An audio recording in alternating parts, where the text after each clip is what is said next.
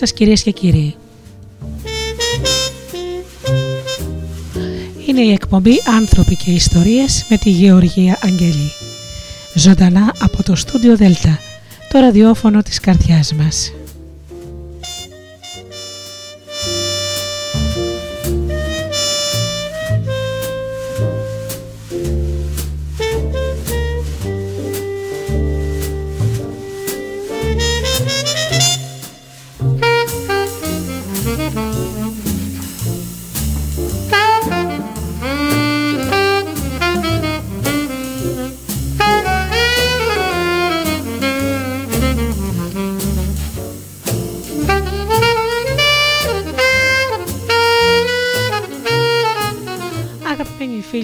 Στούντιο Δέλτα σας καλωσορίζω στον σταθμό μας.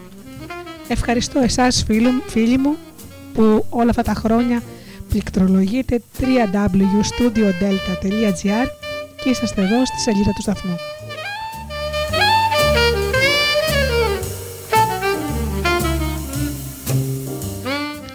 Ευχαριστώ και τους φίλους που μας ακούν από κινητά και tablets.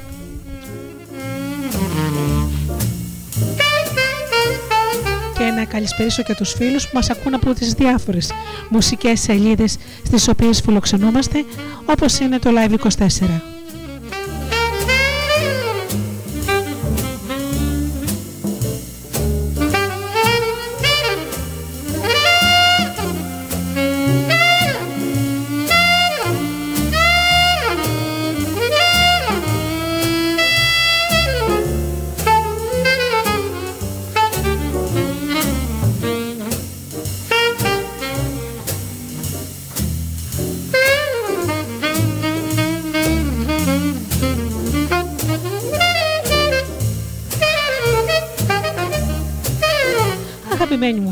Σήμερα θα πούμε κάτι πολύ ξεχωριστό.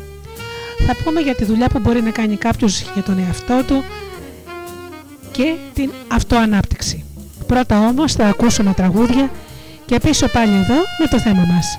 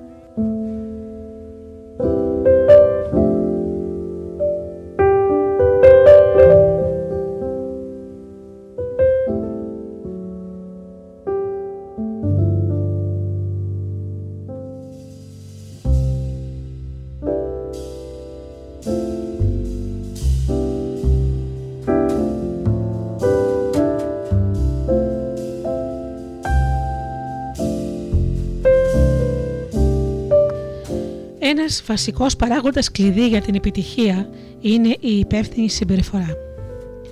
Αν θέλεις να είσαι νικητής, πρέπει να αναλογίζεσαι και την ευθύνη σου. Το τίμημα του μεγαλείου, έγραψε Winston Churchill, είναι η υπευθυνότητα. Ο Ντένις Βέτλι διδάσκει πως η ζωή είναι ένα σχέδιο που φτιάχνεις μόνος σου και οι ανταμοιβές που παίρνεις στη ζωή είναι αυθαίως ανάλογες με την συμβολή σου. Η φιλοσοφία αυτή αντανακλά και πάλι τον νόμο της αιτίας και του αποτελέσματος. Γνωρίζουμε ότι για κάθε αποτέλεσμα στη ζωή υπάρχει μια προηγούμενη αιτία. Βασικά εσύ. Βρίσκεσαι σήμερα εκεί που σε έχει φέρει το σύνολο των σκέψεών σου. Αύριο θα είναι αποτέλεσμα των σκέψεων με τις οποίες ασχολείσαι στο παρόν. Είναι η ισχυρή δύναμη πίσω από την ύπαρξή σου. Το πεπρωμένο δεν είναι θέμα τύχης, είναι θέμα επιλογής. Δεν είναι κάτι που πρέπει να περιμένεις, είναι κάτι που πρέπει να πετύχεις, παρατηρούσε ο Αμερικανός βουλευτής William Jenkins Bryan. Οι άνθρωποι αποδέχονται την ευθύνη για τα πράγματα που πάνε καλά στη ζωή τους και αποφεύγουν την ευθύνη για αυτά που δεν πάνε καλά. Εάν τα πράγματα στη δουλειά δεν εξελίσσονται κατά τον ιδανικό τρόπο, πρέπει να φταίει το αφεντικό σου. Εάν τα πράγματα στο σπίτι δεν είναι τέλεια, τότε πρέπει να φταίει ο σύζυγος ή η σύζυγος. Εάν πήρες κακό βαθμό στην ιστορία, πρέπει να φταίει το γεγονός ότι δεν σε συμπαθεί ο δάσκαλος. Αυτό το είδος της σκέψης όμως δεν οδηγεί πουθενά. Δεν μπορείς ποτέ να ελπίζεις ότι θα βελτιώσεις αυτό που είναι σωστό ή θα διορθώσεις αυτό που είναι λάθος. Εάν εστιάζεσαι πάντα σε αυτούς που πιστεύεις ότι είναι εναντίον σου. Ο Άλμπερτ Σβάιτσερ, θεολόγος, μουσικός, γιατρός και ιεραπόστολος στην Αφρική, έδωσε την εξής συμβουλή. Ο άνθρωπος πρέπει να σταματά να αποδίδει τα προβλήματά του στο περιβάλλον του και να μάθει να ασκεί και πάλι τη θέλησή του, την προσωπική του υπευθυνότητα.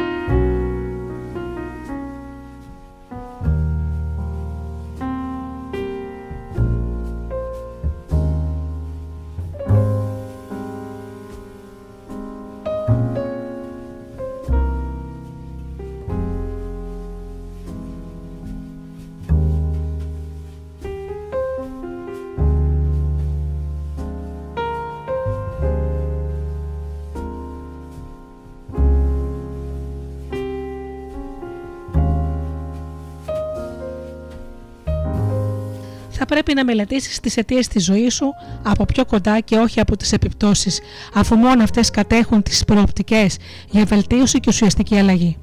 Να σκέφτεσαι πάντα αυτό που προηγείται και αυτό που ακολουθεί. Οι νικητές αποδέχονται πάντα τόσο τον έπαινο όσο και την κατηγορία για οτιδήποτε του συμβαίνει. Υπάρχει άμεση σχέση ανάμεσα στον έλεγχο που απολαμβάνεις και στην ευθύνη που αποδέχεσαι. Οι νικητές αποδέχονται την πλήρη ευθύνη για αυτό που σκέφτονται, για αυτό που λένε και για αυτό που κάνουν. Έτσι μπορούν να ελέγξουν αυτές τις πλευρές της ζωής τους. Οι χαμένοι κατηγορούν πάντα κάποιον ή κάτι άλλο για τα αποτελέσματα που αποτυγχάνουν. Αφού δεν μπορούν να ελέγξουν όλους τους ανθρώπους και τα αποτελέσματα γύρω τους, απομένουν οι ίδιοι εκτός ελέγχου και πέρα από το επίπεδο που μπορεί να τους προσφέρει κανένας βοήθεια. Πηγαίνουν με την κατεύθυνση του ανέμου και αφήνουν να τους χειραγωγεί η, η κάθε ευκαιρία και περίσταση που συναντούν στο δρόμο τους. Ας πούμε μερικά πράγματα που μπορείς να ελέγξεις. Μπορείς να ελέγξεις τη σκέψη σου. Εάν αφιερώσεις το χρόνο για να τη συνειδητοποιήσεις και να αναλάβεις την ευθύνη για αυτήν. Μπορείς να ελέγξεις τις πεπιθήσεις, στις οποίες μπορείς να μείνεις προσκολλημένος και με τον τόπο με τον οποίο βλέπεις τον εαυτό σου. Μπορείς να ελέγξεις αυτό που φαντάζεσαι και τον τρόπο με τον οποίο θέλεις να εξελιχθεί το μέλλον σου. Μπορεί να ελέγξεις τους στόχους που βάζεις για τον εαυτό σου και οι οποίοι είναι σημαντικοί για σένα και τον τρόπο που θα προχωρήσεις για να τους αποκτήσεις. Μπορείς να ελέγξεις τον τρόπο με τον οποίο διαθέτεις το χρόνο σου και τον τρόπο με τον οποίο περνάς την ημέρα σου. Μπορείς να ελέγξεις τα πράγματα που τρως και τη γυμναστική που κάνεις. Μπορείς να ελέγξεις αυτούς με τους οποίους συναναστρέφεσαι και τα θέματα των συζητήσεών σου. Μπορείς να ελέγξεις το περιβάλλον μέσα στο οποίο μαθαίνεις και ζεις με τους ανθρώπους, τους τόπους και τα πράγματα που επιδρούν στις σκέψεις και τη συμπεριφορά σου. Μπορεί να ελέγξεις τις αντιδράσεις σου στις καταστάσεις και περιστάσεις, τη χαρά ή τη λύπη, την έκσταση ή την λύπη όλων των προσπαθειών σου. Στην πραγματικότητα είσαι σε πολύ μεγάλο βαθμό κυρίως του πεπρωμένου σου.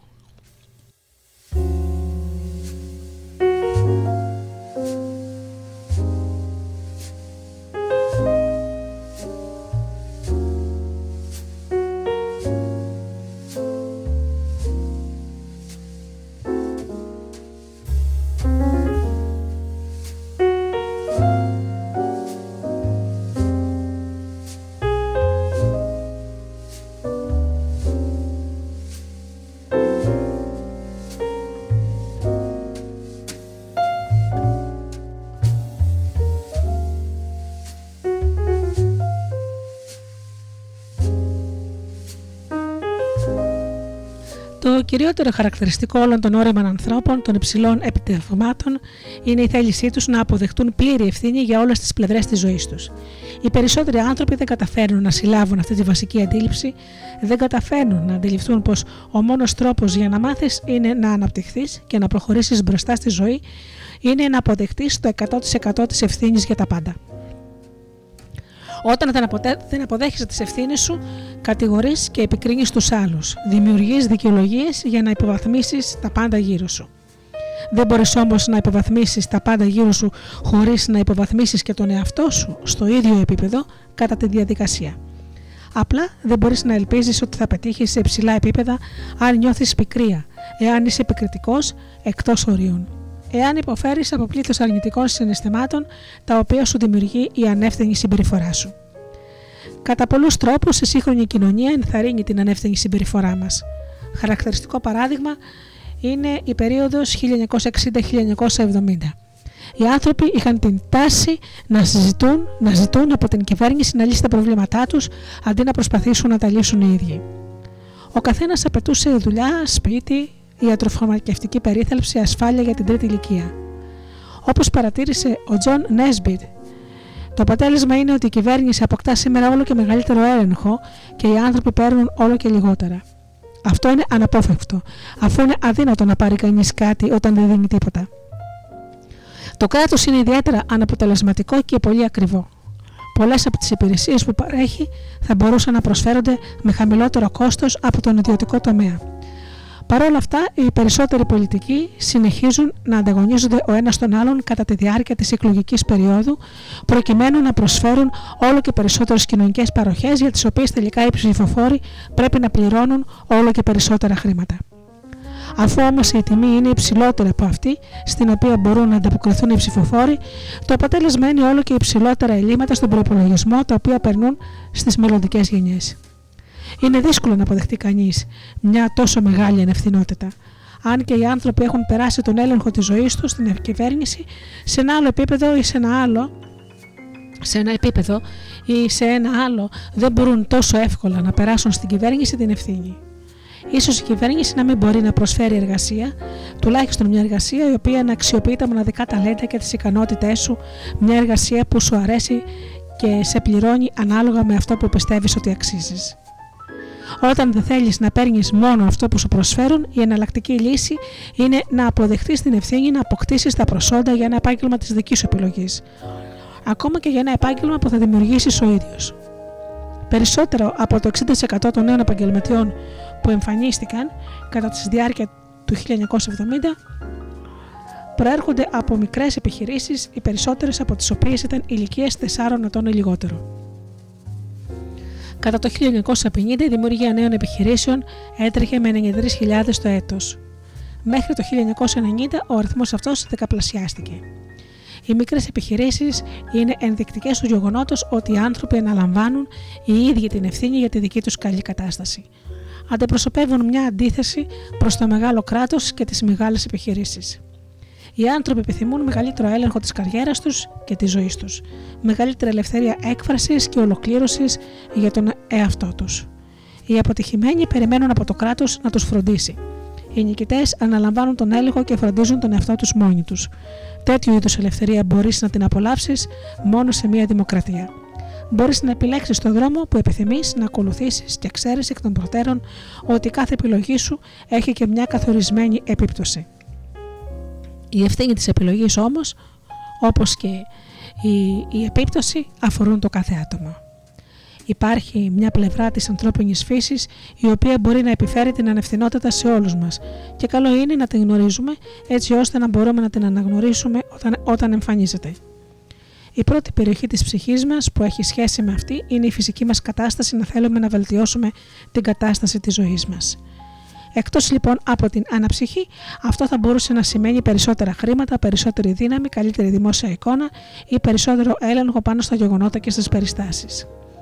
Απορρέει από την προϊστορική μας παρόρμηση για τη διατήρηση του είδους και επεκτείνεται σε άλλες περιοχές έτσι όπως μας προσφέρονται από την σύγχρονη κοινωνία. Το ενδογενές αυτό χαρακτηριστικό είναι βασικά δημιουργικό. Οδηγεί στην επιθυμία, στη δράση, στην αλλαγή. Το δεύτερο στοιχείο είναι η τάση μας να αναζητάμε το συντομότερο και ευκολότερο δρόμο για την ικανοποίηση όλων των επιθυμιών μας. Και αυτό επίσης είναι φυσικό, αφού κανένας δεν επιθυμεί να κάνει περισσότερα από όσα είναι απαραίτητο. Προκειμένου βεβαίως να επιτύχει ένα ειδικότερο στόχο. Και γι' αυτό το χαρακτηριστικό επίσης είναι βασικά δημιουργικό. Οδηγεί στην αποτελεσματικότητα, την αυξημένη παραγωγικότητα και την κοινοτομία. Παρ' όλα αυτά, όταν τα δύο αυτά ανθρώπινα χαρακτηριστικά συνδυάζονται στις ακραίες μορφές τους, το πρόβλημα της ανευθυνότητας εκδηλώνεται σαν συνεχής επιθυμία να αποκτήσουμε κάτι χωρίς να δώσουμε τίποτα. Οι περισσότεροι άνθρωποι λειτουργούν σε ένα επίπεδο όπου απλά επιθυμούν. Επιθυμούν τη βελτίωση και είναι διατεθειμένοι να πληρώσουν κάποιο τίμημα για αυτήν. Ένα τίμημα όμως το οποίο θα πρέπει να είναι όσο το δυνατόν μικρότερο ως προς την προσπάθεια ή τα χρήματα. Για παράδειγμα, θα ήθελαν να χάσουν 15 κιλά ενώ ασκούνται μόνο μια φορά την εβδομάδα, την εβδομάδα αντί για τρεις ή τέσσερις φορές. Θα ήθελαν να αγοράσουν ένα καινούριο αυτοκίνητο με όλα τα έξτρα, όμως όχι π.χ. για 10.000 ευρώ, αλλά για, συγγνώμη, για 10.000 ευρώ και όχι για 25.000 ευρώ. Μόνο ένας παράλογος, ανεύθυνος άνθρωπος θα μπορούσε να ελπίζει ότι θα πετύχει οποιονδήποτε από αυτούς τους δύο στόχους χωρίς να πληρώσει το κατάλληλο τίμημα. Δεν πρέπει λοιπόν να μας εκπλήσει το γεγονός ότι ο πολιτικός που υποστηρίζει ότι θα επιβάλλει χαμηλότερους φόρους και θα αυξήσει την παροχή κοινωνικών υπηρεσιών προσελκύει την προσοχή του μέσου ψηφοφόρου. Και οι λοταρίε θα γίνονται πάντοτε ανθυρές επιχειρήσεις προβάλλοντας το μήνυμα. Θα σας κάνουμε εκατομμυρίουχους με ένα ευρώ.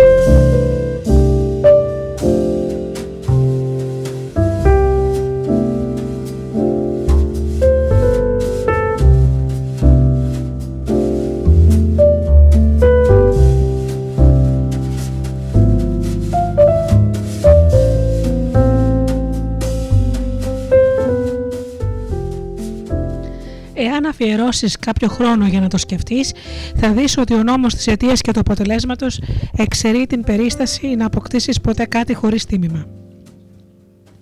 Για κάθε τι που αποκτάς, υπάρχει πάντα ένα τίμημα που πρέπει να πληρώσεις.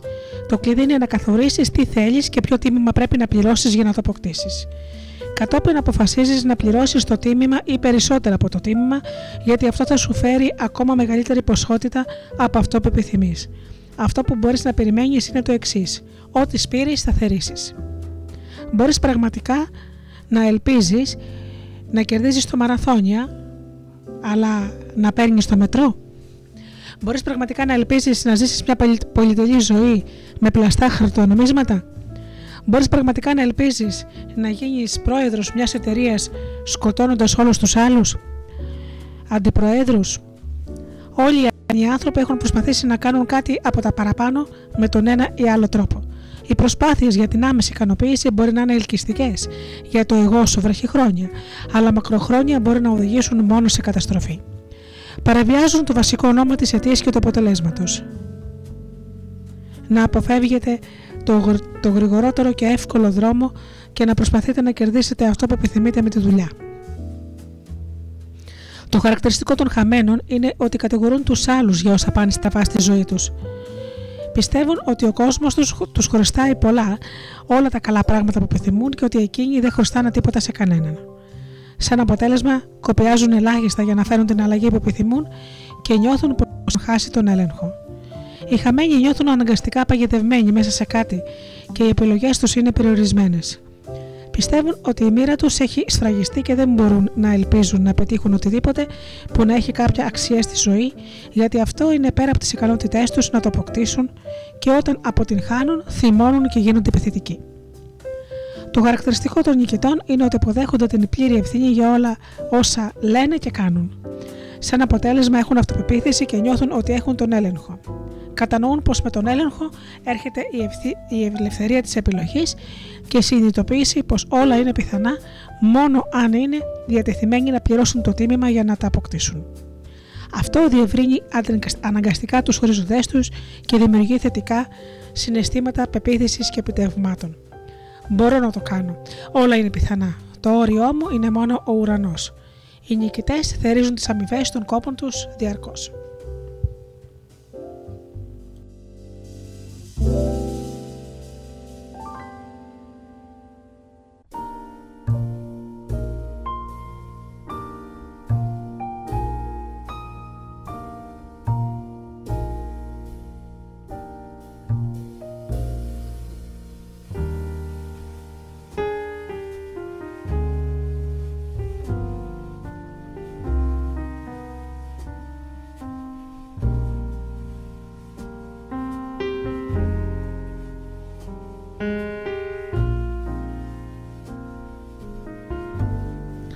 Άλλος ένας παράγοντας κλειδί για την επιτυχία είναι η διαχείριση του χρόνου.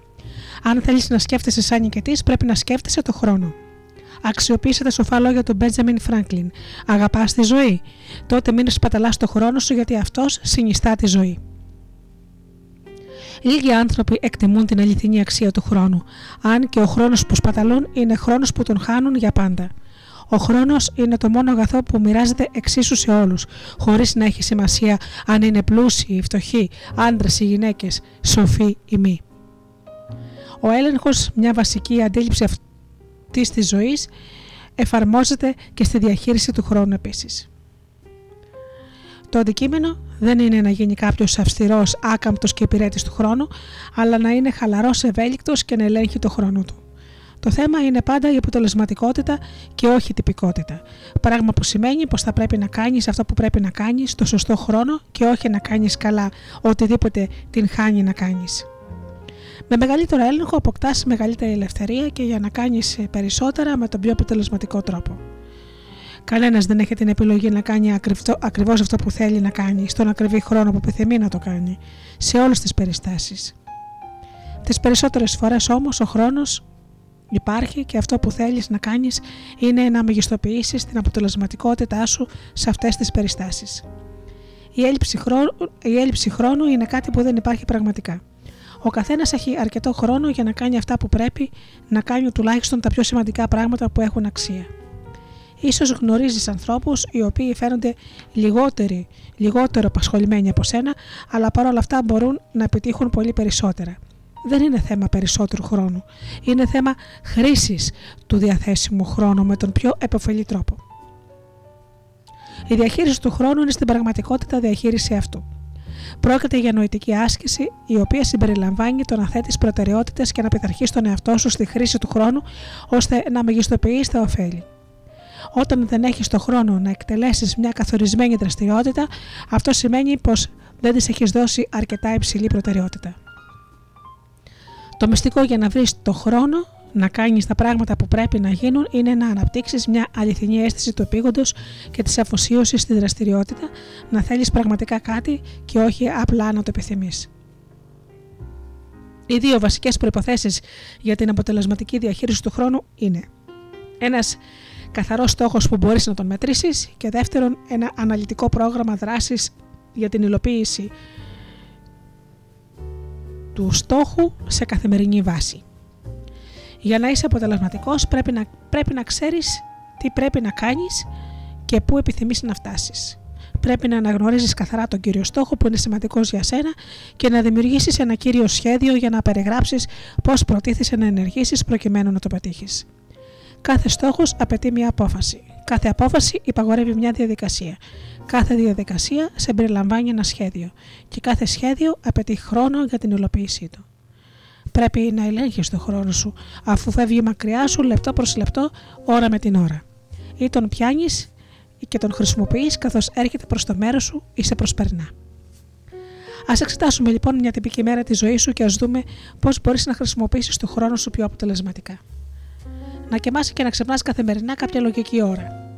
Αυτό που έχει σημασία είναι η ποιότητα του ύπνου και όχι το, το πόσες ώρες κοιμάσαι. Οι ειδικοί ισχυρίζονται ότι πρέπει να κοιμάσαι και να ξυπνά σχεδόν την ίδια ώρα καθημερινά για να έχεις μια καλή ποιότητα ύπνου. Να κοιμάσαι σε δροσερό δωμάτιο και κατά προτίμηση με ανοιχτό το παράθυρο. Η θερμοκρασία θα πρέπει να είναι 20 βαθμοί του Κελσίου ή λιγότερο. Κάνε ασκήσεις όπως stretching, καθισματάκια και push-ups πριν ξαπλώσεις. Κάνε ένα χλιαρό μπάνιο ή ντους. Θα χαλαρώσεις και θα κοιμηθείς καλύτερα. Ετοίμασε τα ρούχα σου που θα φορέσεις την επόμενη μέρα. Διάβασε δυνατά ή βάλε την κασέτα με τους κύριους στόχους σου πριν. Διάβασε δυνατά ή βάλε να ακούσεις ε, στο κασετόφωνο ίσως λιγάκι το, το, το, το περισμένο και είναι. Ε, τώρα έχουμε το MP3, μπορεί να μαγνητοφωνήσεις τους κύριους στόχους σου με τη φωνή σου και να τους ακούς πριν πέρσεις για ύπνο. Καθώς ξαπλώνεις το κρεβάτι, οραματίσου τον εαυτό σου σαν να έχεις ήδη υλοποιήσει τους στόχους σου. Επανέλαβε τη βεβαίωση της εβδομάδα ξανά και ξανά λέγοντας: Μπορώ να το κάνω. Άρχισε να γεμίζεις με θετικά συναισθήματα που παράγει αυτή η βεβαίωση. Άσε την εμπειρία της εφορίας να σε ανανορίσει μέχρι να κοιμηθείς. Προσδιορίσε λοιπόν ακριβώς τι πρέπει να κάνεις σαν πρώτο πράγμα το πρωί. Σύμφωνα με το σχέδιό σου ή κάτι ευχάριστο προς το οποίο να προσβλέπεις θα μπορούσε να είναι ένα δροσερό ποτήρι φρεσκοστημένο χυμός πορτοκαλιού ή ο συνηθισμένος σου περίπατο στο δροσερό πρωινό αέρα για 30 λεπτά. Δώσε χρόνο στον εαυτό σου για να πληθείς, να αντιθεί και να πάρεις το πρωινό σου. Τα πρώτα 30 λεπτά προσδιορίζουν τον τόνο για την υπόλοιπη πέρα. Χαιρέτησε την καινούργια μέρα με μια χαρούμενη καλημέρα, ούτως ή άλλως κάθε καινούργιο πρωινό είναι πράγματι ένα καλό πρωινό, αφού μια μέρα δεν θα υπάρχει πρωινό για να ξυπνήσεις. Αν δουλεύεις έξω από το σπίτι και πηγαίνεις με κάποιο μέσο στη δουλειά σου, φρόντισε να ακούς στη διαδρομή ε, μουσική και όχι ραδιόφωνο. Χρειάζεσαι κάτι που να σε εμπνέει το πρωί. Γι' αυτό ε, κάνε λίστες με τα τραγούδια που σου αρέσουν ή και γιατί όχι ε, αποσπάσματα με τα οποία εσύ διαβάζεις κάτι ή τους στόχους όπως είπαμε και πιο πριν πριν κοιμηθείς, κάτι που να σε ανεβάζει και όχι να σε καταθλίβει. Όταν θέλεις καθημερινά 30 λεπτά για να πας στη δουλειά σου, μπορείς να προσθέσεις 5 ώρες την εβδομάδα ή 30 ώρες το μήνα στο προσωπικό σου πρόγραμμα εξέλιξης. Το αντικείμενό σου μπορεί να είναι η στάση σου, η επιτυχία, οι τεχνικές αποτελεσματική διαχείριση και ο οικονομικός προγραμματισμός. Άλλες επιλογές συμπεριλαμβάνουν κλασική μουσική, βιβλία ή μουσική σε MP3 που σου αρέσει.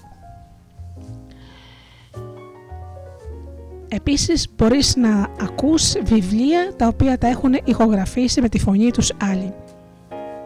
Αξιοποίησε στο μέγιστο χρόνο που χρειάζεσαι για να, φτάσεις, για να φτάσεις στη δουλειά σου.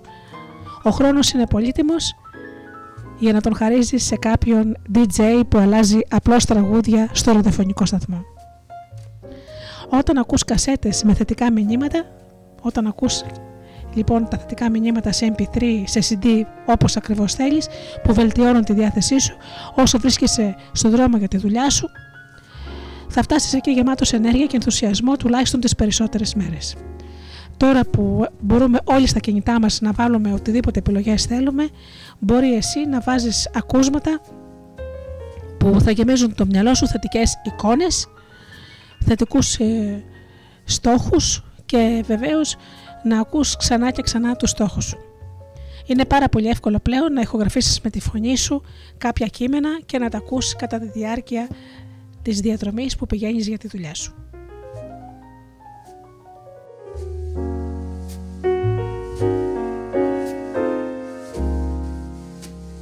Καθώς λοιπόν φτάνεις στη δουλειά σου, θα πρέπει να βρεις την καθημερινή σου λίστα με τα πράγματα που πρέπει να κάνεις και την οποία την προτίμησες στην προηγούμενη μέρα. Εκεί λοιπόν γράφεις τα κύρια πράγματα που έχεις να κάνεις με σειρά προτεραιότητας. Ό,τι λοιπόν είναι Α αφορά πράγματα που πρέπει να κάνεις αμέσως. Β τα πράγματα που είναι σημαντικά, αλλά δεν χρειάζεται να τα κάνεις να κάνεις τίποτα για αυτά για μερικές μέρες και το Γ πράγματα που δεν απαιτούν να κάνεις κάτι, αλλά μπορεί να είναι γενικού ενδιαφέροντος. Για να σχηματίσεις την κατηγορία Α, θα πρέπει να ακολουθήσεις την αρχή Παρέτο, η οποία πήρε το όνομά της από τον Ιταλό οικονομολόγο και κοινωνιολόγο Βιλφρέντο Παρέτο. Η αρχή αυτή υποστηρίζει ότι το 80% της αξίας περιέχεται στο 20% των πραγμάτων που έχεις να κάνεις. Με άλλα λόγια, μπορεί να καταφέρεις να κάνεις μόνο δύο πράγματα από μια λίστα που περιέχει 10 ή 20, αλλά έτσι θα έχεις πετύχει να υλοποιήσεις το 80% της συνολικής αξίας της λίστας. Όταν δημιουργήσει λοιπόν λίστες προτεραιοτήτων, δεν χρειάζεται να ψάχνεις τα αρχεία σου για την εισερχόμενη υλογραφία για να καθορίσεις τι πρέπει να κάνεις πρώτα. Ξεκινάς αμέσως με αυτά που ανήκουν στην κατηγορία Α. Όταν τηρείς τη λίστα σου, ξεκινάς χωρίς καθυστερήσεις και μπορείς να αποφύγεις τα πιο βολικά ή ευχάριστα πράγματα που απλά σου σπαταλούν τον χρόνο. Μπορείς να αποφύγεις ε, θέματα μικρότερης αξίας που καταλαμβάνουν το 80% της λίστας και να επικεντρωθείς σε δύο στοιχεία υψηλότερης αξίας που απαιτούν άμεσα την προσοχή σου. Καθώς προχωράς με αυτόν τον, τόπο, τον τρόπο, γνωρίζεις ότι είσαι οργανωμένος. Νιώθεις ότι έχεις τον έλεγχο και η προσδοκία σου είναι να σημειώσεις εξαιρετική πρόοδο. Αυτή η προσέγγιση, να κάνεις δηλαδή ένα πράγμα κάθε φορά, χωρίς παρεμβολές, να ασχολείσαι μόνο με ένα θέμα μέχρι ότου ολοκληρωθεί, θα σε βοηθήσει να πετύχεις περισσότερα πράγματα από όσα φανταζόσουν ποτέ. Όταν πεινάσεις μπορείς να τσιμπήσεις κάτι και να κάνεις ένα μικρό διάλειμμα.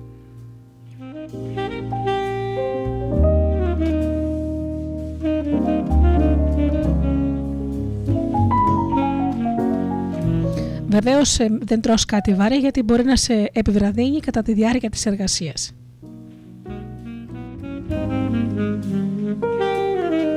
Πολλοί προτιμούν να φέρουν κάτι από το σπίτι και αυτό κατά τη γνώμη μου είναι το καλύτερο γιατί μπορείς έτσι να έχεις ισορροπημένες διατροφικές ε, συνήθειες και να συνδυάσεις ε, έτσι τη διατροφή σου με έναν πιο υγιεινό τρόπο από το να αγοράζεις πράγματα απ' έξω.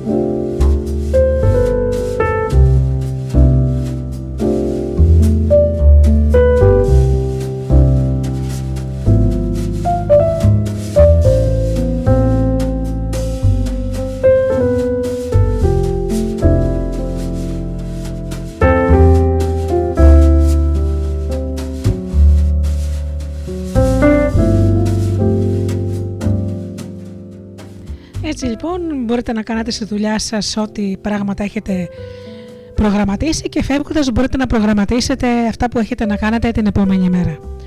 Το απόγευμα βεβαίως ε, θα το κάνετε για τις προσωπικές σας ασχολίες, να γυμναστείτε, να δείτε φίλους, να κάνετε ωραία πράγματα τα οποία σας γεμίζουν θετική ενέργεια. Και πάμε τώρα στο βράδυ που θα πρέπει να προγραμματίσεις τουλάχιστον μια ώρα για να δουλεύεις ένα προσωπικό πρόγραμμα το οποίο έχει σχέση με τον κύριο στόχο της ζωής σου. Διαφορετικά θα χάσεις τον ενδιαφέρον σου και θα υπάρχει πρόβλημα στην αφοσιωμένη ενασχόλησή σου με αυτό. Υπολόγισε πάντα μια ώρα. Θα λε γύρω στις 8 το βράδυ ή από τις 9 μέχρι τις 10, που θα την αφαιρώνει στι δικές σου ανάγκες, αποφασίζοντας εσύ ποιες μπορεί να είναι αυτές. Πολλοί άνθρωποι σπαταλούν φωτοχρόνο βλέποντας τηλεόραση ε, ή παίζοντας στο κομπιούτερ ή χαλαρώνοντας σε μια αναπαυτική πολυθρόνα. Βάλε πρώτα το προσωπικό σου ενδιαφέρον και κράτησε το πρόγραμμά σου. Παρ' όλα αυτά, ε, τα Σαββατοκύριακα, αν θέλεις να εξοδέψει τον ελεύθερο χρόνο σου, να με μερικές ιδέες για στόχους που αφορούν την καθεμιά από τις βασικές περιοχές τη ζωή σου.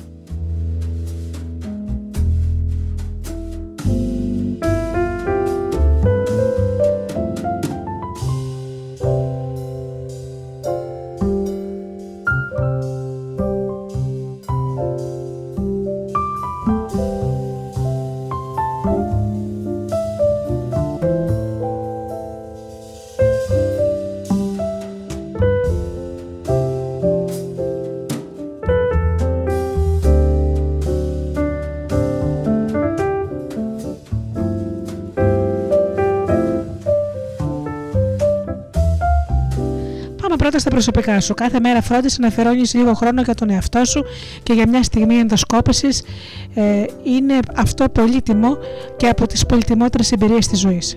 Ρώτησαν κάποτε τον Κέννεντι, τον Τζόζεφ Κέννεντι, πατέρα του Τζον Κέννεντι, πώς ξεκίνησε η επιτυχία του. Είπε λοιπόν: Σταμάτησα να πιέζω, πήγα και σκέφτηκα και κάθισα στο κάπε και έδωσα στον εαυτό μου λίγο χρόνο για να σκεφτεί. Ήταν η απάντησή του. Καθημερινά κάνει για τον εαυτό σου κάτι που θα σε βοηθήσει να αναπτύξεις και να εξελίξεις τις λανθάνουσες δεξιότητές σου. Γίνε προνοητικός, κάνε κάτι.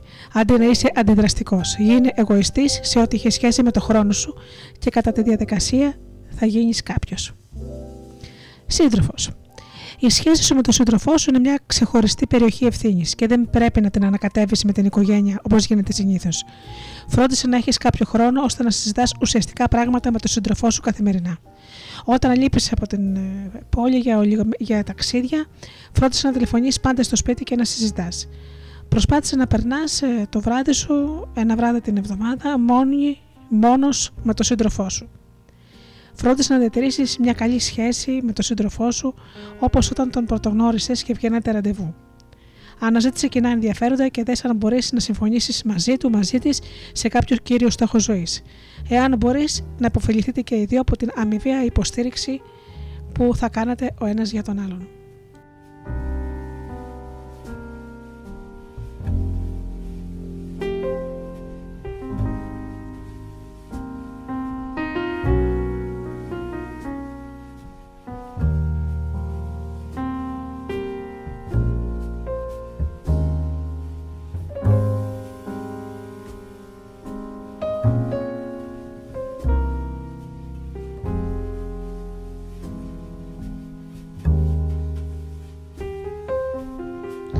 Οικογένεια. Αν έχεις παιδιά, φρόντισε να αφιερώνεις χρόνο κάθε μέρα για το καθένα ξεχωριστά ανεξάρτητα την ηλικία τους. Να κάνετε πράγματα μαζί τους με τα παιδιά σας. Να θυμάστε ότι τα παιδιά πάντα θα θυμούνται το χρόνο που έχετε δώσει για αυτά και όχι το γεγονός ότι φροντίζετε να έχουν τα πάντα. Δεν ωφελεί, ξέρετε, τίποτα. Να δουλεύεις όλη τη μέρα και το βράδυ να πέφτεις εξουθενωμένους για ύπνο, χωρίς να αφιερώνεις λιγάκι χρόνο για τα παιδιά σου, να τους διαβάσεις ένα παραμύθι, να παίξετε μαζί, να κουβεντιάσετε αν είναι μεγαλύτερα, να τα βοηθήσεις στα μαθήματά τους.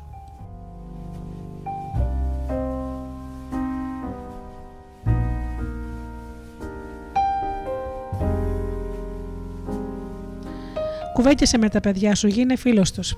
Ξόδευε χρόνο μαζί τους και φρόντιζε ένα Σαββατοκύριακο να πηγαίνετε κάπου. Να τα παροτρύνεις να συμμετέχουν ενεργητικά στις δουλειές του σπιτιού και δίδαξέ τους τα βασικά της λειτουργίας ενός σπιτιού. Κάποτε θα πρέπει και αυτά να είναι όρεμα και να φροντίζουν τον εαυτό τους και το δικό του σπίτι.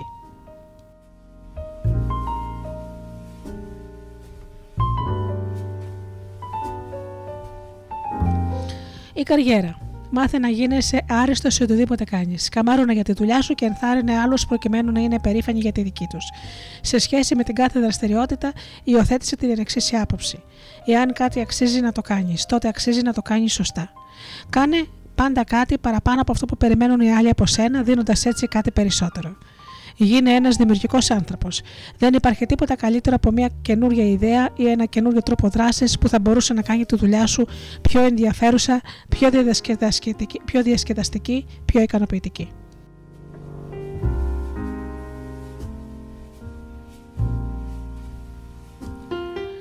Φρόντισε τη διατροφή σου και την υγεία σου.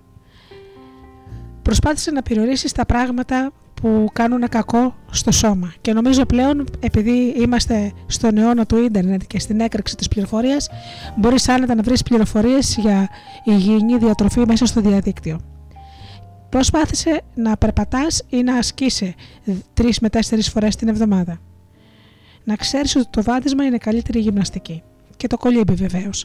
Γράψου σε ένα γυμναστήριο ή σε ένα κολυμβητήριο και εξασκήσου καθημερινά ακόμα και όταν έχουν περάσει τα χρόνια. Υπάρχουν ηλικιωμένοι που έχουν πολύ καλή φυσική κατάσταση γιατί δεν έπεψαν ποτέ να αθλούνται.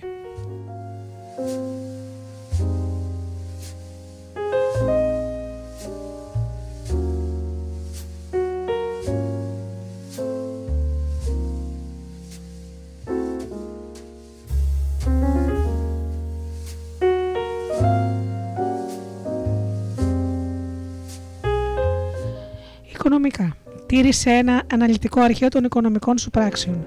Ζήτησε επαγγελματική βοήθεια προκειμένου να αποφασίσεις αν χρειάζεται να επενδύσεις χρήματα, εφόσον μπορείς βεβαίως. Σκέψου όλα τα πράγματα που έχεις να πληρώσεις και βάλε σε σειρά τις πληρωμές σου, ε, την εφορία, τους λογαριασμούς και όλα αυτά. Προσπάθησε να αφιερώσεις χρόνο με το να, να τα οργανώσεις και να μην σε πνίγουνε.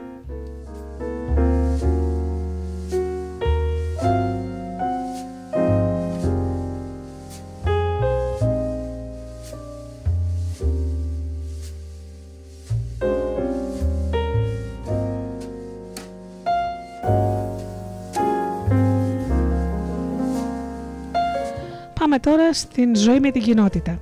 Σκέψου πώς μπορείς να προσφέρεις εθελοντικά της υπηρεσίας σου, να γίνεις μέλος μιας οποιοδήποτε οργάνωσης ή πολιτιστικού συλλόγου και θα έχεις την ευκαιρία να υπηρετήσεις την κοινότητά σου και τους ανθρώπους με διάφορους τρόπους που θα μάθεις μαζί τους.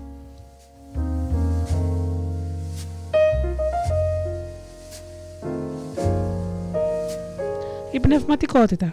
Μια μεγάλη πηγή προσωπικής δύναμης πηγάζει για πολλούς ανθρώπους από τις πνευματικές τους πεπιθήσεις σε όποια θρησκεία και αν ανήκουν. Αφιέρωσε κάποια σκέψη σε αυτή την περιοχή γιατί μπορεί να κρατάει το κλειδί που θα σε βοηθήσει να οργανώσεις και τις υπόλοιπες πλευρές της ζωής σου. Όλες οι μεγάλες θρησκείες διδάσκουν ηθική, αξίες και ιδανικά σύμφωνα με τα οποία μπορείς να ζήσεις. Αν τις μελετήσεις, τις περισσότερες έχουν ένα κοινό σκοπό. Να ζήσεις σε αρμονία με τον εαυτό σου και τους συνανθρώπους σου. Διάλεξε τα ιδανικά σου και τις αξίες σου με μεγάλη προσοχή και σύνεση και βέβαια σου προσφέρεται πάντα μια μεγάλη γκάμα επιλογών.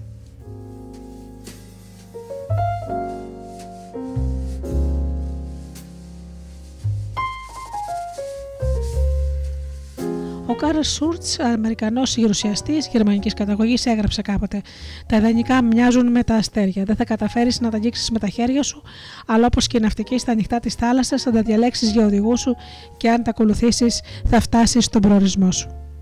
Ο σκοπός της ψυχολογίας της αυτοεικόνας δεν είναι να σε κάνει κάτι που δεν θα ήλπιζε να γίνεις ποτέ, αλλά να σε βοηθήσει να γίνεις το πρόσωπο που μπορείς να γίνεις. Εάν πιστεύεις στη βίβλο λόγου χάρη, τα να μερικά σημεία που μπορεί πραγματικά να σε εμπνέουν. Καταρχήν, ότι ο Θεός δημιούργησε τον άνθρωπο λίγο πιο κάτω από τους αγγέλους και κατ' εικόνα και κατ' ομοίωση. Εάν έχεις πίστη, μπορείς να κάνεις τα πάντα, είναι μια άλλη ρίση της βίβλου. Με άλλα λόγια, είσαι κατασκευασμένος με τις υψηλότερες προσδιαγραφές και έχεις μοναδικά ταλέντα και ικανότητες μέσα σου, τα οποία δεν μπορείς καν να σκεφτείς μέχρι ότου αποδεχτείς μέσω της πίστης ότι τα έχεις και αρχίσεις να τα διευρύνεις μέσα από την εσκεμμένη και επίμονη προσπάθεια. Πίστη σημαίνει απλά αναμφισβήτητη πεποίθηση. Όταν αποδέχεσαι το γεγονός ότι ήδη κατέχεις τα ταλέντα και τις ικανότητες που χρειάζονται για να πετύχεις, βάζεις απλά σε χρήση κάτι που δημιουργήθηκε για να χρησιμοποιηθεί. Όταν αφιερώνεις το χρόνο και την προσπάθειά σου για να εκφράσεις σε πληρότητα τον εαυτό σου με τον μοναδικό σου τρόπο, δείχνεις απλά ευγνωμοσύνη για αυτά τα δώρα και επιστρέφεις κάποια από την αξία που επενδύθηκε σε σένα.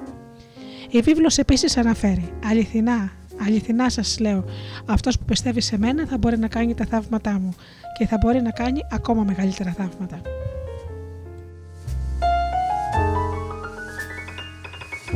Όποιος πιστεύει στο Χριστό δεν μπορεί να αρνηθεί ότι έκανε πολλά θαύματα στη, κατά τη διάρκεια της ζωής του. Και εκείνο μας λέει ότι εσύ, εγώ είμαστε ικανοί να κάνουμε ακόμα μεγαλύτερα θαύματα από αυτά.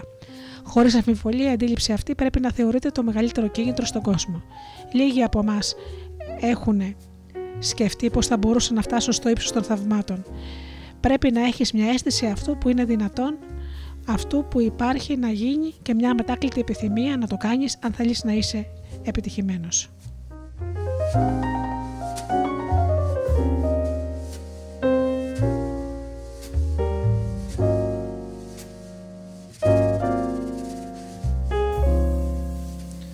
Η συνανθρωπή σου. Υπάρχει κάτι που μπορείς να κάνεις για να βελτιώσεις τη ζωή των άλλων. Όταν δίνεις γενναιόδωρα, δέχεσαι γενναιόδωρα. Όταν θέλεις να μοιράζεσαι, αποκτάς περιουσία. Όταν έχεις συμπόνια, καλή θέληση, ξέρεις να επενείς, να ενθαρρύνεις και να αγαπάς τους συνανθρώπους σου. Όταν όλα αυτά τα δίνεις ελεύθερα και δεν επικρίνεις τους άλλους, παίρνεις σε ανταπόδοση τα ίδια πράγματα. Με τον τρόπο σου μπορείς να προσθέσεις αξία σε αυτούς με τους οποίους συναναστρέφεσαι, τους φίλους σου, τους συνεργάτες σου, τους αγαπημένους σου. Όταν τους ενθαρρύνεις, και αυξάνεις την αυτοεκτίμησή τους, τους δίνεις τη δυνατότητα να αποδώσουν και αυτοί αξία σε σένα και στο περιβάλλον σου. Κάθε φορά που δράσει έτσι ώστε να βελτιώνεις το σύνολο των ανθρώπων, δίνεις το παράδειγμα και στέλνεις ένα μικρό μήνυμα ελπίδας για ένα καλύτερο κόσμο. Το άτομο αποτελεί το βασικό στοιχείο της οικογένειας, η οικογένεια το βασικό στοιχείο της κοινότητας, η κοινότητα το βασικό στοιχείο του κράτους, το κράτος το βασικό στοιχείο του έθνους. Και όλα τα έθνη μαζί αντιπροσωπεύουν την οικογένεια του ανθρώπου.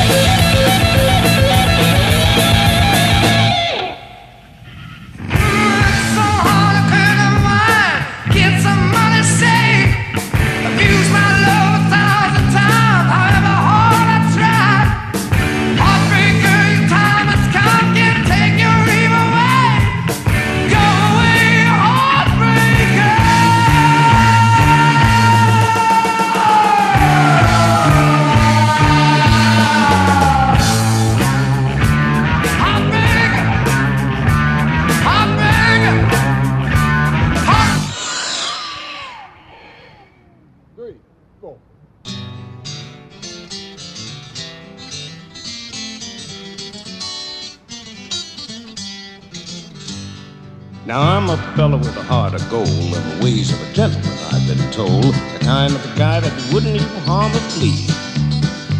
But if me and a certain character met, I mean the guy who invented the cigarette, why, I'd murder that son of a gun in the first degree. Now, it's not because I don't smoke myself, and I've read the thing, they'll harm your health, but I've smoked them all my life, and I ain't dead yet. But nicotine slaves are all the same at a petting party or a poker game. Everything must stop while they have that cigarette. Smoke, smoke, smoke that cigarette.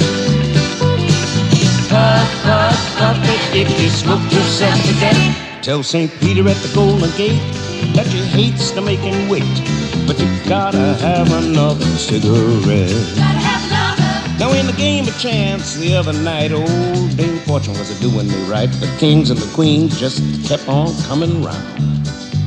Well, I played him hard and I let him high, but I bluff didn't work on a certain guy. He kept on raising and laying his money down.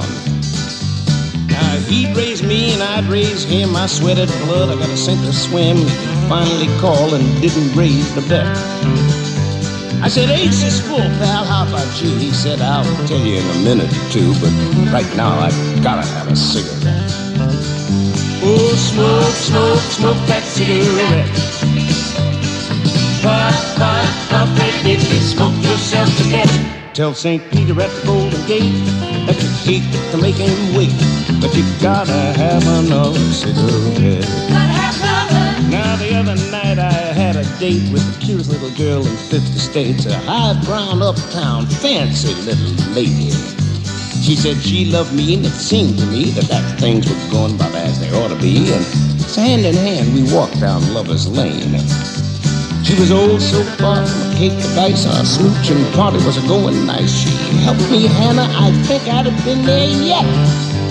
I gave her a kiss and a little squeeze, and she said, Oh, Sam, excuse me, please, but I, I, I, I just gotta have another cigarette.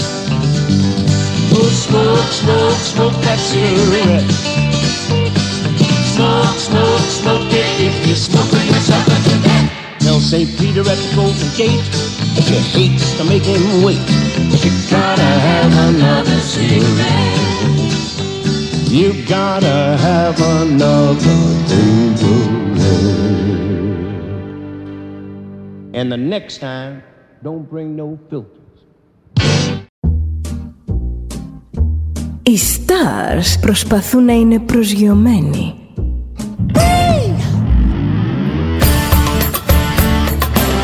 Star είναι συνέχεια στον αέρα. Συνέχεια στον αέρα. Στο Διοδέλτα ζεις μαζί του.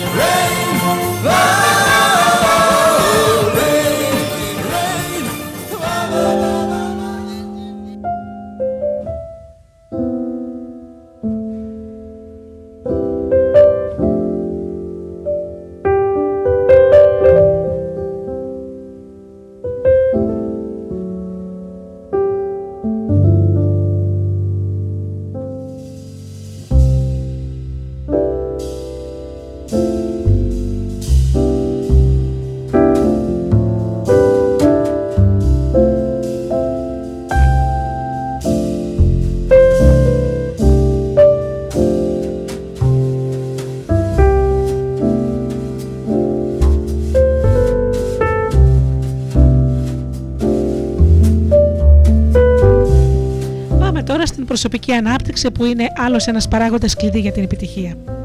Εάν θέλεις να σκέφτεσαι σαν νικητής, πρέπει να σκέφτεσαι την προσωπική σου ανάπτυξη. Μια από τις μεγαλύτερες προκλήσεις και ελπίδες στη ζωή είναι να δημιουργείς και να προσβλέπεις το επόμενο στάδιο προσωπικής ανάπτυξης. Αν αφιερώσεις τον εαυτό σου σε ένα πρόγραμμα προσωπικής ανάπτυξης και εξέλιξης, τίποτα δεν μπορεί να σε σταματήσει να προχωρήσεις μπροστά στη ζωή σου. Κάθε τι που επιτυγχάνεις αποτελεί άμεσο αποτέλεσμα των προσπαθειών να βελτιώσεις τον εαυτό σου. Δεν θα μπορέσεις ποτέ να αποτύχεις χωρίς να συμφωνήσεις εσύ.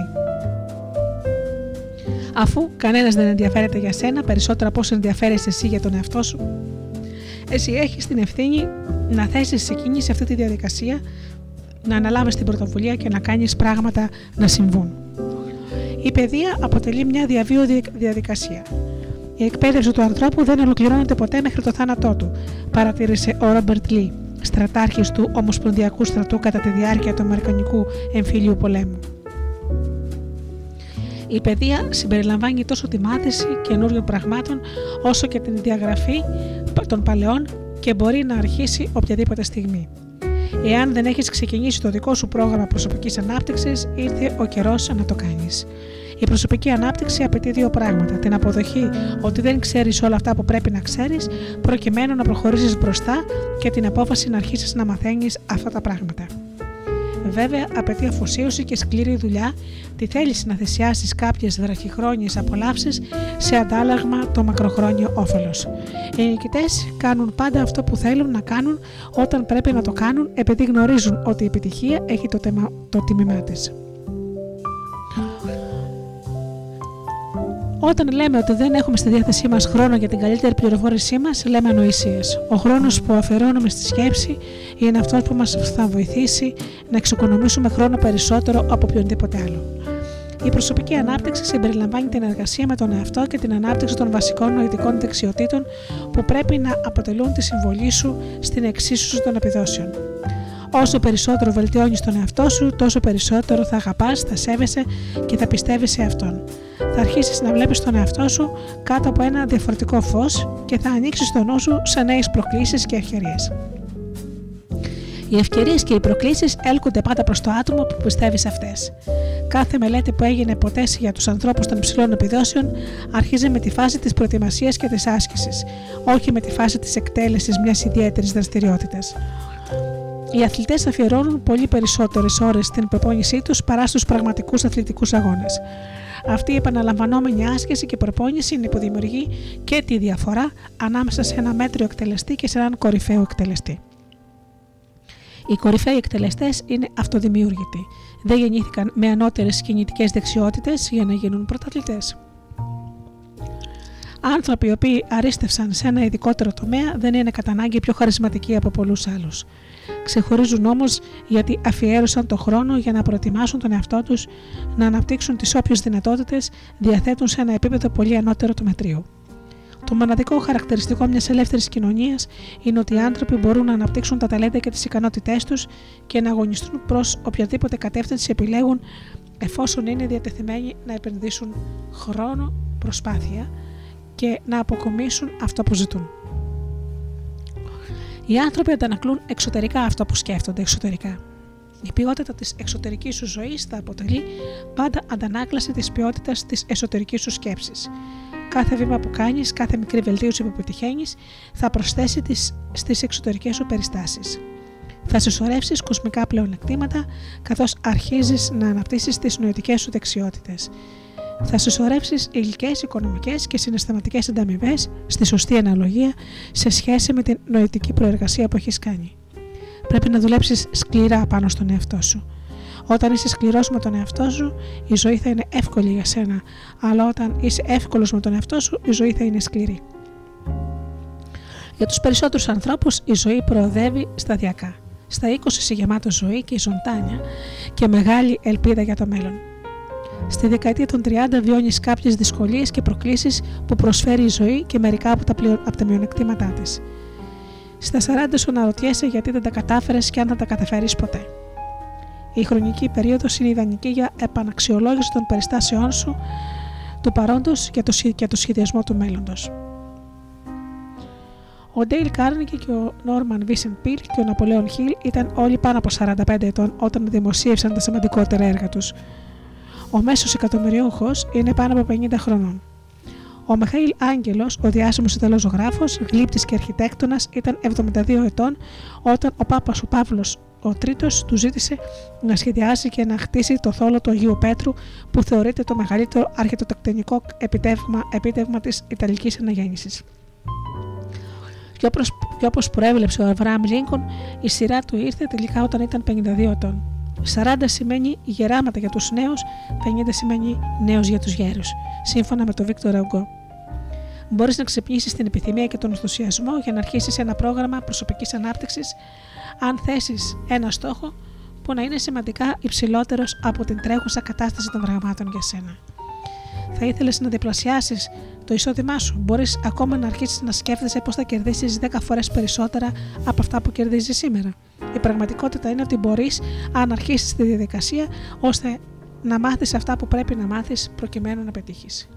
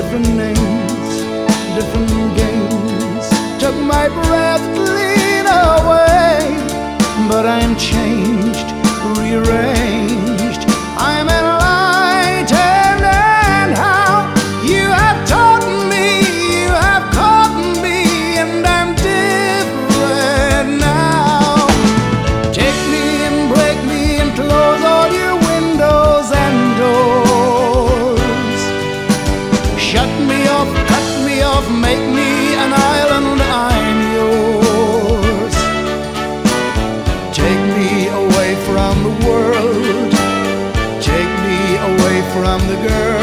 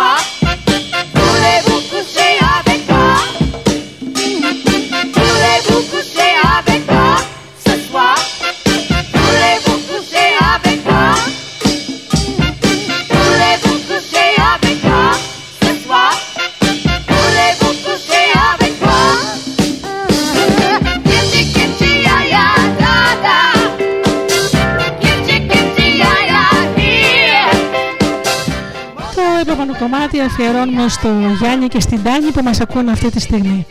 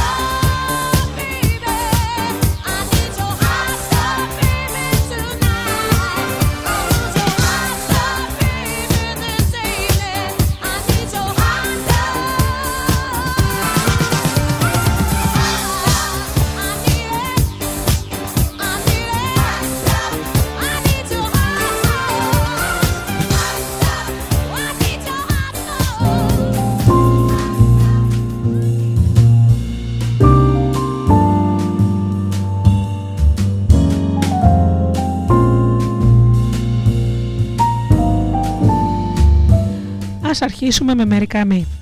Μην ξοδεύεις το χρόνο σου τον ελεύθερο κάνοντας πράγματα που δεν προσφέρουν τίποτα στην περαιτέρω εξέλιξή σου. Όπως για παράδειγμα να βλέπεις τηλεόραση ή να παίζεις στο κομπιούτερ παιχνίδια ή να έχεις κοινωνικές συναναστροφές χωρίς νόημα. Διαβάζοντας περιοδικά ή απλά τεμπελιάζοντας. Οι περισσότεροι άνθρωποι σπαταλούν κυριολεκτικά κάθε απόγευμα και Σαββατοκύριακο που διαθέτουν σε ανούσια πράγματα. Αυτό δεν σημαίνει ότι θα πρέπει να αποκλείσεις όλους τους τρόπους από τη ζωή σου, αλλά θα πρέπει να του σημειώσεις συστηματικά, έτσι ώστε να μπορείς να συμπεριλάβεις και τις πιο παραγωγικές δραστηριότητες στο πρόγραμμά σου.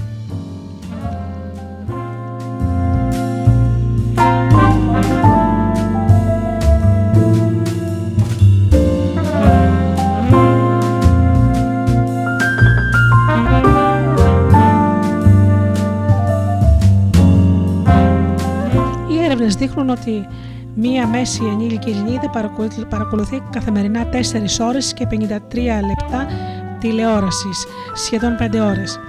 Ένας μέσος ενήλικος άντρας παρακολουθεί 3 ώρες και 59 λεπτά.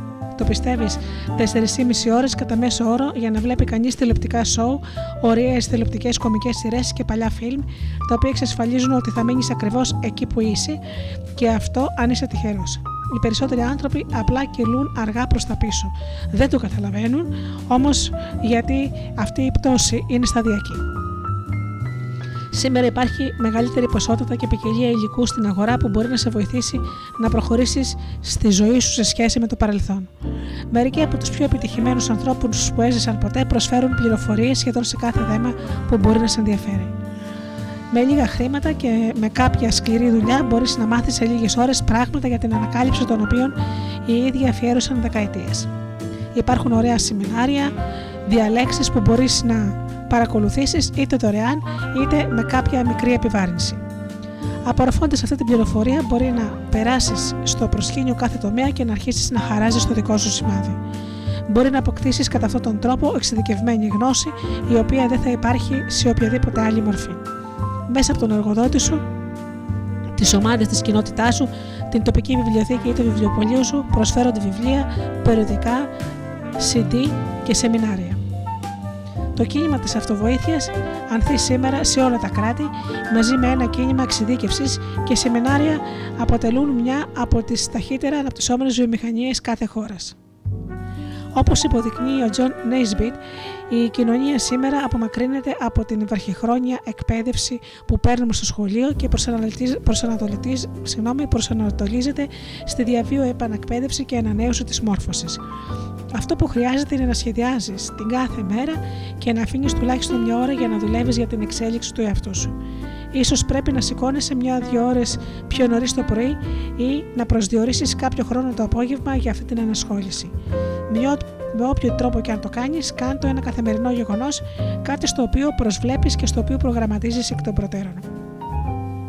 Οποιοδήποτε ειδικό στη διαχείριση του χρόνου θα σου πει πως μπορείς πάντα να βρεις τον χρόνο, στην πραγματικότητα δημιουργείς διαθέσιμο χρόνο για να κάνεις αυτό στο οποίο δίνεις την ύψιστη προτεραιότητα, αυτό το οποίο έχει τη μεγαλύτερη αξία για σένα.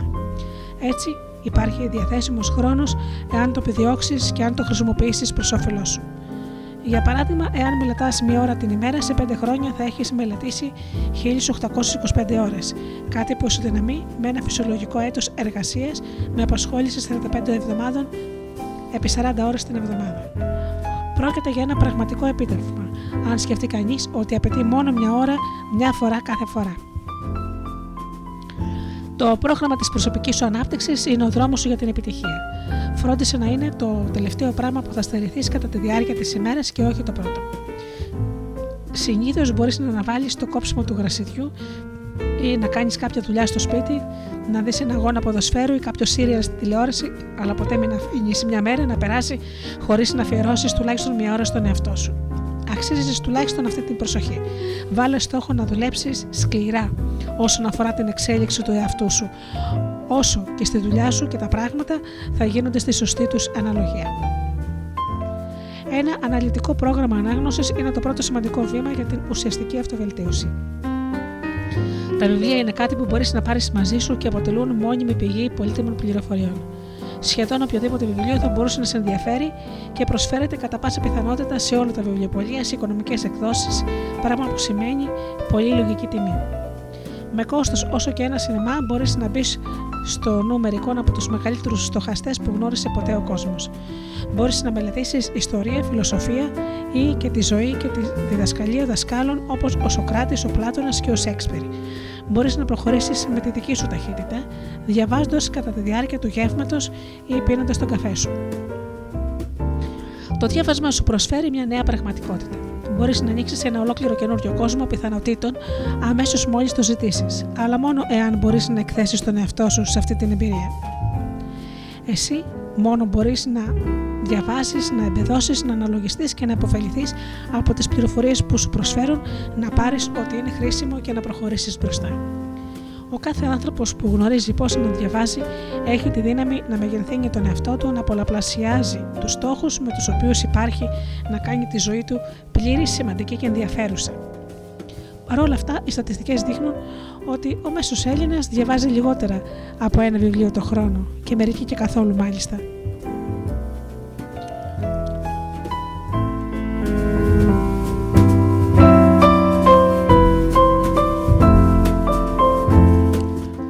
Επίσης, υπολογίζεται ότι το λιγότερο από το 20% του πληθυσμού αγοράζουν περίπου το 80% όλων των βιβλίων που πολλούνται στα καλά βιβλιοπολία. Η λογοτεχνία ξεπερνά σε πωλήσεις στα άλλα βιβλία σε αναλογία 10 προς 1. Παρ' όλα αυτά, τα βιβλία ψυχολογίας, αυτοβοήθειας και διαχείρισης παραμένουν ιδιαίτερα δημοφιλή και κατατάσσονται σήμερα μεταξύ των best seller. Ανάμεσα σε αυτά τα βιβλία που θεωρούνται κλασικά στον τομέα της αυτοβοήθειας, συγκαταλέγονται και τα εξής. Το γίνεται πλούσιοι με τη δύναμη της σκέψης του Ναπολέον Χιλ, η δύναμη της θετικής σκέψης του Νόρμαν Vincent Peale, πώς να κερδίσεις φίλους και ανθρώπους του Dale Carnegie και το Psycho Synergetics του Maswell Maltz. Το Unlimited Power του Anthony Robbins. Δύναμη χωρίς όρια. Κανένας ο οποίος αντιμετωπίζει την προσωπική ανάπτυξη σοβαρά πρέπει να διαβάσει οπωσδήποτε τους παραπάνω τίτλους. Εάν αφιερώνεις μία ώρα την ημέρα στην ανάγνωση, θα διαβάσεις περίπου ένα βιβλίο την εβδομάδα ή 52 βιβλία το χρόνο. Η γνώση που θα αποκτήσεις από 52 βιβλία θα σε κάνει να ξεχωρίζεις από τους όμοιού σου και θα σου δώσει τον τρόπο να γίνεις ο νικητής σε οποιοδήποτε χώρο ανήκεις. Το διάβασμα αποτελεί τροφή για το νου όπως το καλό φαγητό για το σώμα. Θα σε αναγκάσει να ασχοληθείς με νέες ιδέες και αντιλήψει, να αναθεωρήσεις παλιές πεπιθήσεις και να διευρύνεις τους ορίζοντές σου. Οι μόνοι πραγματικοί περιορισμοί σε αυτά που μπορείς να επιτύχεις στη ζωή σου είναι οι περιορισμοί που βάζεις εσύ ο ίδιος στον εαυτό σου.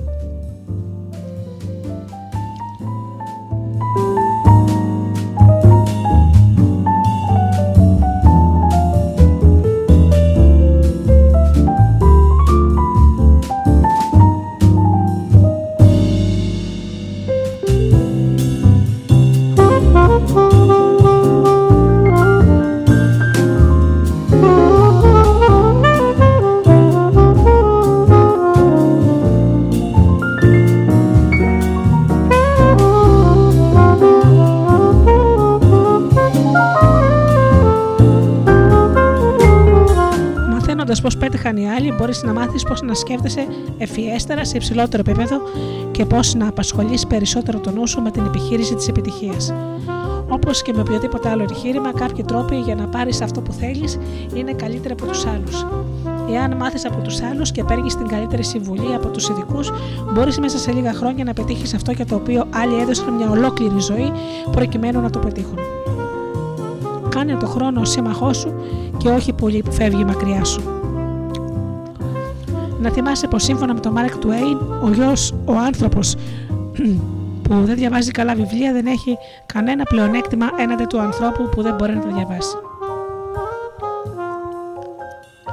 Να θυμάσαι πως το δεύτερο σημαντικό βήμα προς την αυτοβελτίωση είναι να ακούσει εκπαιδευτικά προγράμματα από MP3 ή CD που προσφέρουν κίνητρα ανάλογα τον έλεγχο του χρόνου της μετακίνησης, δηλαδή του χρόνου που απαιτείται για να πας και να επιστρέψεις από τη δουλειά σου, το χρόνο που ξοδεύεις για επαγγελματικά ταξίδια ή και το χρόνο που αφιερώνεις για να περπατάς ή να πας στο γυμναστήριο. Μπορείς να βάλεις ακουστικά και να ακούς τα CD αυτοβελτίωσης από εκεί.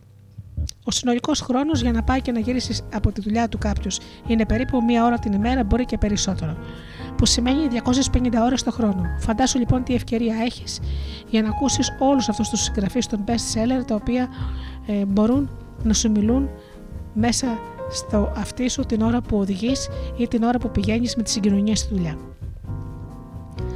Όλοι αυτοί οι γίγαντες της σκέψης βοήθησαν χιλιάδες ανθρώπους να αλλάξουν τη ζωή τους, να αποκτήσουν μεγαλύτερη αυτοπεποίθηση και να γίνουν πιο επιτυχημένοι στο επάγγελμά τους, πιο επιτυχημένοι στις σχέσεις τους και πιο ολοκληρωμένοι άνθρωποι.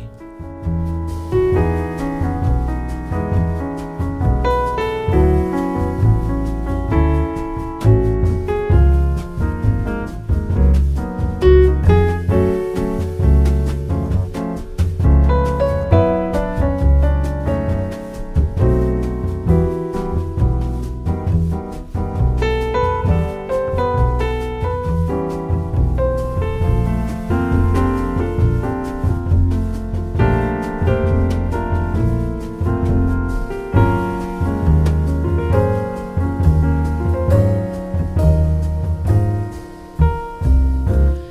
Το τρίτο σημαντικό βήμα προς την αυτοβελτίωση είναι να διαβάζεις τους άλλους ανθρώπους. Καθημερινά σου προσφέρονται ευκαιρίες για να μάθεις από τους άλλους και να αναζητήσεις τη γνώση. Να γνωρίσεις τους επιτυχημένους ανθρώπους και να τους κάνεις ερωτήσεις για αυτά τα οποία είναι πιο καλοί. Σκέψου πως ο κάθε άνθρωπος που συναντάζει γνωρίζει κάτι που δεν γνωρίζεις εσύ και κατόπιν ζήτησε τη συμβολή του. Οι άνθρωποι που γνωρίζουν σε επίπεδο ειδικού ένα ιδιαίτερο θέμα θα είναι ευτυχείς να μοιραστούν τις γνώσεις τους μαζί σου και ακόμα να μάθουν και αυτοί κάτι από σένα. Όπως παρατήρησε ο William Channing, ο κάθε άνθρωπος είναι ένα μεγάλο βιβλίο αν γνωρίζεις να τον διαβάζεις. Όποιο και αν είναι το επάγγελμα που έχεις επιλέξει, βρες ένα ειδικό του χώρο σου, εξήγησέ του τι προσπαθείς να πετύχεις και ρώτησέ τον πώς θα μπορούσες να το κάνεις. Οι ειδικοί δεν είναι μόνο αυτοί που κατέχουν μια ψηλότερη θέση από σένα σε κάποιο οργανισμό, πολλοί είναι οι συναδελφοί σου ή βρίσκονται πιο χαμηλά από σένα στην ιεραρχία. Ο καθένας έχει μια μοναδική γνώση και εξειδικεύση που μπορεί να γίνει η δική σου απλά αν το ζητήσεις. Κάθε άνθρωπος είναι ενωτερός μου με κάποιον τρόπο, έχει πει ο Έμερσον.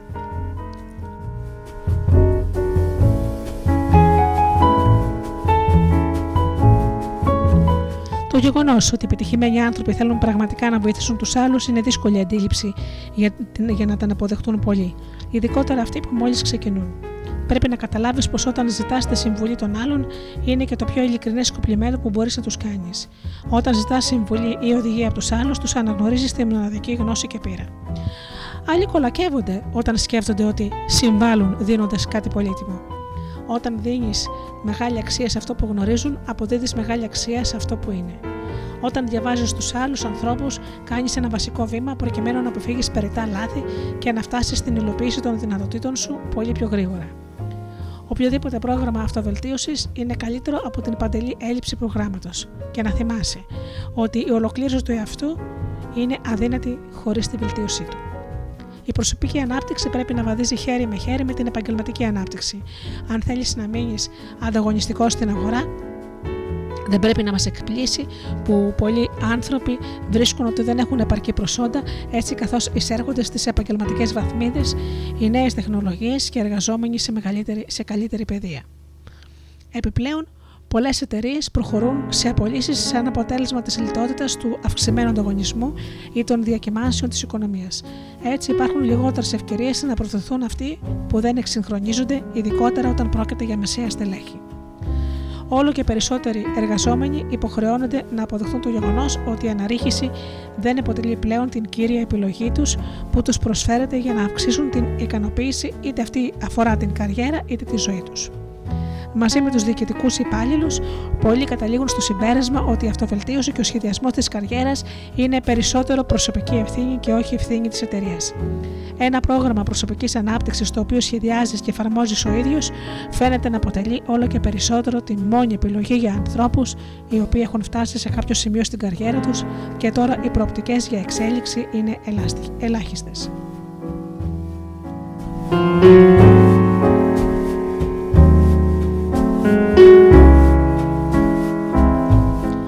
Χρειαζόμαστε από κάθε άνθρωπο ο οποίος φιλοδοξεί να καταλάβει μια ηγετική θέση για τον εαυτό του και για την εταιρεία του είναι η απόφαση να ακολουθήσει ένα προσωπικό πρόγραμμα αυτοεξέλιξης. Κανένας δεν πρόκειται να διατάξει έναν άνθρωπο να εξελιχθεί. Αν κάποιος μένει πίσω ή προοδεύει στην ειδικότητά του, αυτό είναι περισσότερο θέμα της δικής του προσωπικής ενασχόλησης. Είναι κάτι που απαιτεί χρόνο, δουλειά και θυσία. Κανείς δεν μπορεί να το κάνει για σένα. Επίσης, να ξέρεις ότι αυτή η δήλωση δείχνει πως δεν μπορεί να υπάρξει μεγαλύτερη επιτυχία χωρίς μεγάλη αφοσίωση. Μια πεποίθηση κλειδί εάν πραγματικά θέλεις να επιτύχεις τους στόχους σου.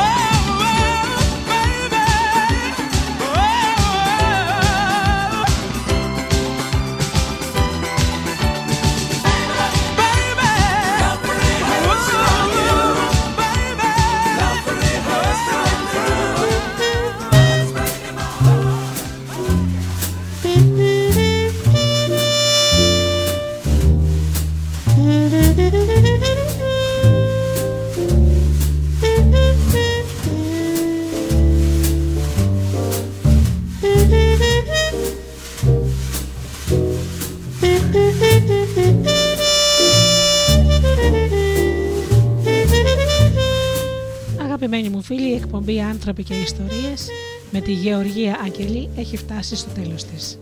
Να σας ευχαριστήσω θερμά για αυτές τις δύο ώρες που ήσασταν εδώ μαζί μου στο στούντιο Δελτά.